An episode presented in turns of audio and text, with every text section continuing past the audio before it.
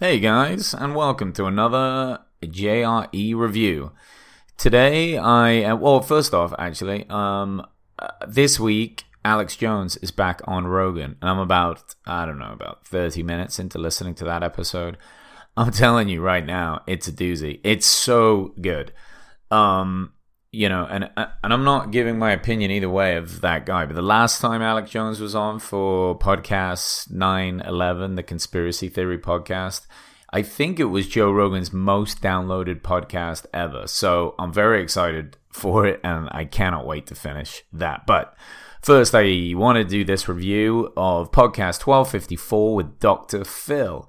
Dr. Phil's been around forever, right? I actually didn't realize he wasn't a doctor of medicine. He's a doctor of psychology, but I guess it makes sense for his show.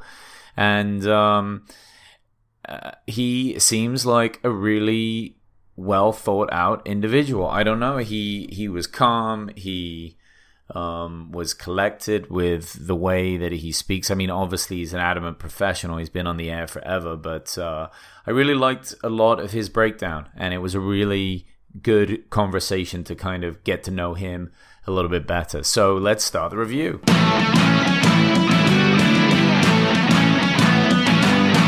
Welcome to the Joe Rogan Experience Review, where each week I review every single episode of the Joe Rogan Experience. What more do you want?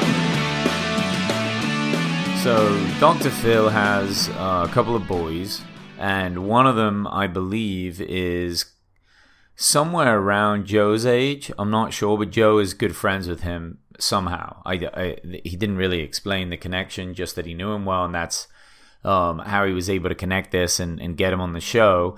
Uh, but a big thing that's happening is that um, Dr. Phil is starting a podcast. So he's starting his own one called Phil in the Blank, and um, you know, kind of wants to push that what's good about his dialogue in a lot of ways, and I never really watched this show very much, though obviously I've seen snippets of it, maybe sat through a bit of it. You know, it's kind of one of those things where you'll be getting your tires changed at Firestone or something, and then for whatever reason that's on the television, so you kind of sit there through it. That's that's the only places I think I've ever really sat through a bit of an episode, and to me it just seemed like Jerry Springer with a doctor on it. Uh, I didn't really ever realize they were getting to the bottom of anything, but through this podcast, you hear kind of his process, right? And it's not even so much about helping the people that come on the show that day as much as helping people th- that are watching because they can see maybe some of their own actions or family's actions in the actions of the the crazy lunatic on the show. I mean, one example that Joe brought up at the very beginning is the "Catch Me Out Outside" girl. Um, I don't know anything about this other than I have seen the giant building side billboard, building sized billboard that they have um, uh, off of Sunset Boulevard in Hollywood, and it is monstrous. And I was like, "Who is that girl?" And I was told it was the "Catch Me Outside" girl, and she got famous for this catchphrase and now makes millions of dollars selling makeup or being some sort of celebrity. But anyway, so you know, you probably know, but she started out on the Dr. Phil show just being a bit of a lunatic and said this kind of outburst and has gone on to do other things after a meme was made. Uh, but a point that he makes, and he has a good message for he's like, hopefully she finds a way and surrounds herself with good people and is able to get something positive out of this. But it's the fact that uh, really when he's when he's discussing these issues, uh, when people are on his show with problems and and they're fighting with their mother, daughter, whatever, he's creating the dialogue, right? So that when people are watching it, they're able to kind of reflect in their own life, see those problems, and, and make changes. My question to that was listening to Joe and Phil's conversation is how do you know that anything is really changing with people.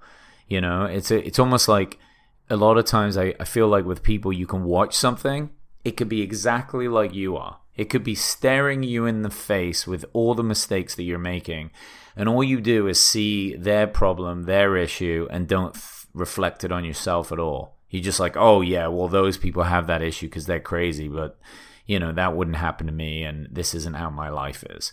So I don't know. I, I don't know how effective TV shows like that are. Do you know anybody that's been affected by someone like Dr. Phil or Dr. Oz or or an Oprah and actually made really positive changes? I mean, they must do, right? Because they're popular. They're just not. It's just not anything that really resonates with me.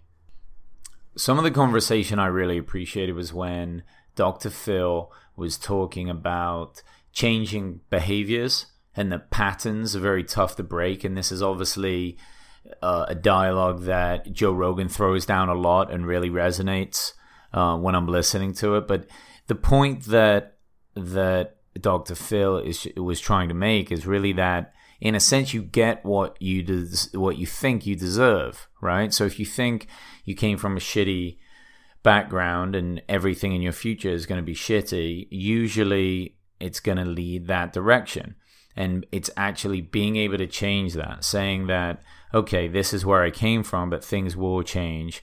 I can do something better. And it's about writing it down having a goal list. Like joe says that like make make a list of like things you want to achieve or or a future that you want to have and orient yourself so you can get there closer. He gives the example of something i guess tony robbins said about two boats.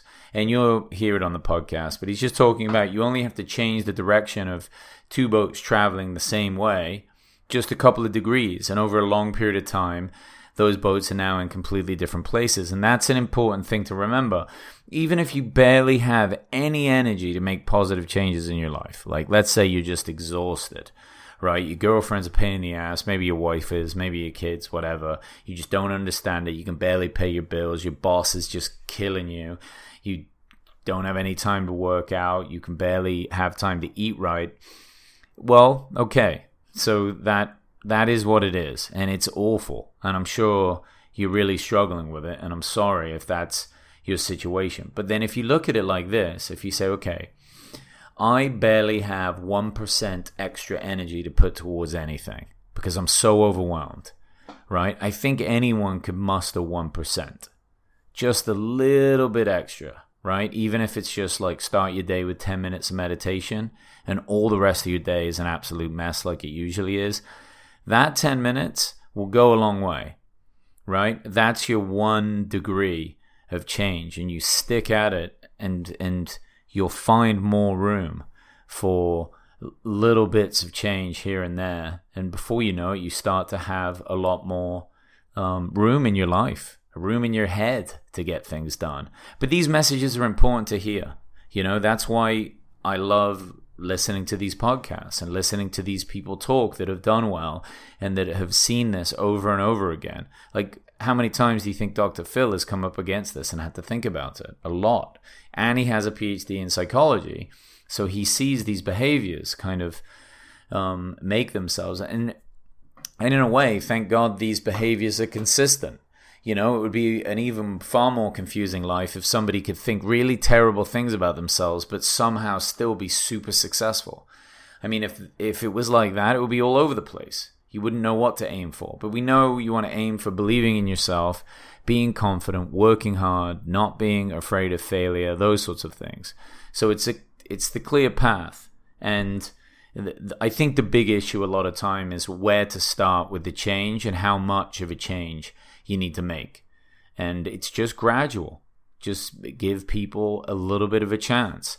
Uh, they get into the opioid issue a little bit. I'm not going to cover that on here. Listen to the podcast if you're affected by that or you're more interested. But, you know, they're saying it's massively overprescribed, which a lot of us know about and uh, and then they kind of finish up with some understanding of like where kids are these days and how they're not really given a chance to fail a lot of times they're coddled and too protected. And therefore, once they come into the real world, um, and then they're challenged because the real world will throw failure at you, whether you've been protected from it or not. You don't. They don't have a chance. They're not ready for it. You okay? So um, if you don't fail, you don't grow. Is a big message that they make, and they make, and and it'll make you sensitive and and very weak. So Dr. Phil says it's important to what he says, find your currency. Okay. What are you passionate about? Have something that gets you up in the morning. Find that reason. Uh, I try to monitor that in a lot of ways, you know, especially if I'm off work and it's a weekday. Uh, if you find yourself just kind of sitting in bed way too long, um, you know, giving it like an extra hour of just kind of surfing the web or watching YouTube videos, uh, it tells me that I didn't plan that day properly, right? Or I, I'm not excited enough to get up and get some work done. So you kind of reassess. I like to give myself something exciting and, and fun to do in the morning right away. Kind of gets me off to a good start and uh, you know i think in a lot of ways this is that's a good way to find your passion and, and kind of go with it. But look this podcast was uh, and is an inspiring one. It's definitely worth listening to even if you're not a huge fan of dr phil. I think you'll be surprised at how interesting uh, he sounds. And um, uh, yeah really check it out. Thanks a lot for listening guys and peace